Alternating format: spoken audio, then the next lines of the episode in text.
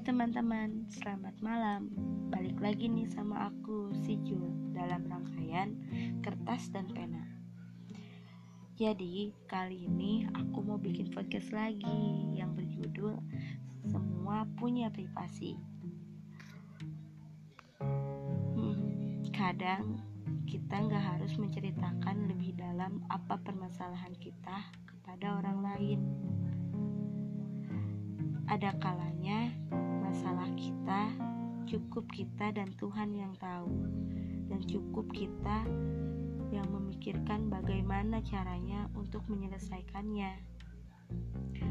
Oh ya, mungkin kalian juga punya privasi dong.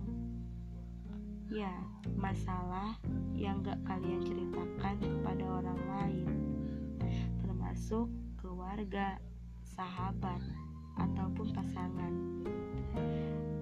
Ya, seperti aku, aku memiliki privasi yang gak semua orang tahu. Cukup aku dan Tuhan yang tahu. Oke.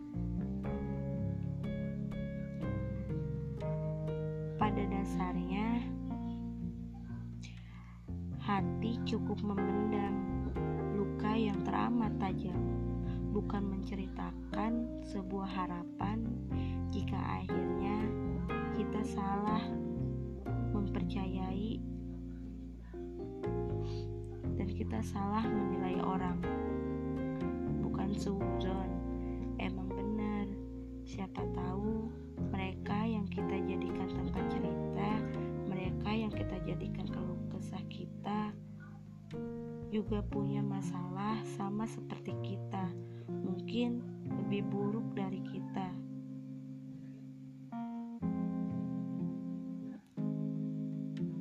Ada baiknya semua masalah kita kita renungi sendiri dalam hati. Kadang ya, manusia itu rakus. Kenapa? Contohnya dalam sebuah masalah. Hmm. Mungkin kita selalu beranggapan kalau kita tuh manusia yang paling sedih dan paling tersakiti. Tapi kita nggak pernah melirik sekilas orang-orang di sekitar kita dan seolah-olah kalian beranggapan mereka baik-baik saja. Padahal ya, siapa tahu mereka memiliki masalah, tapi mereka mampu menyembunyikannya tanpa ingin kita tahu.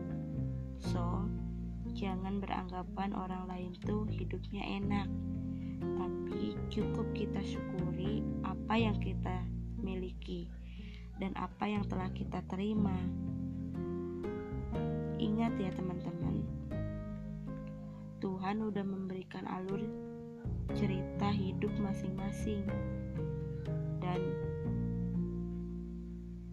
sebuah masalah itu harus dihadapi, bukan disesali.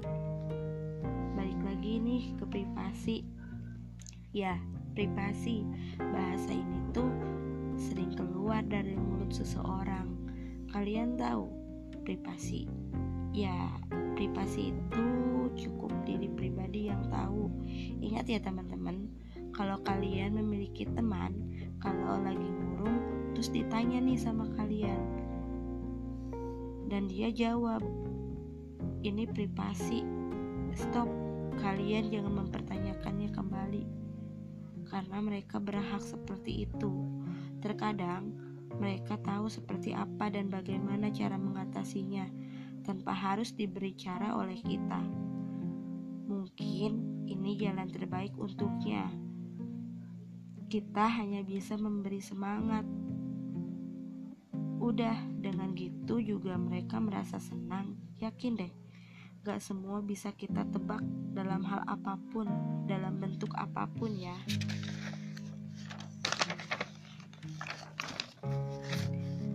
Ngomongin masalah. Namanya orang hidup pasti bermasalah, baik dalam hubungan keluarga, teman, ataupun sebagainya. Pasti selalu memiliki masalah loh. Ya, kalau udah gitu, cari titik terang lah agar masalah kita bisa selesai dan hilang. Masalah itu nggak harus diperpanjang. Ya iya, masalah itu diselesaikan, bukan dibiarkan. Masalah datang pasti karena kita yang menghadirkannya. Kadang masalah itu rumit untuk diperjelaskan. Namun, kalau kita yakin semua masalah ini nggak susah untuk diselesaikan, dan menurut aku, masalah itu bisa menjadi vitamin untuk mendewasakan diri. Bagaimana kita dapat memecahkan masalah dengan cara baik-baik tanpa harus menyakiti orang lain. So, jadikanlah masalahmu jalan kedewasaanmu. Oke, cukup sampai di sini saja ya teman-teman. Maaf kalau podcast aku banyak kekurangan. Salam kertas dan karena curahan hati yang terdalam akan terangkai olehnya. See you. Dadah.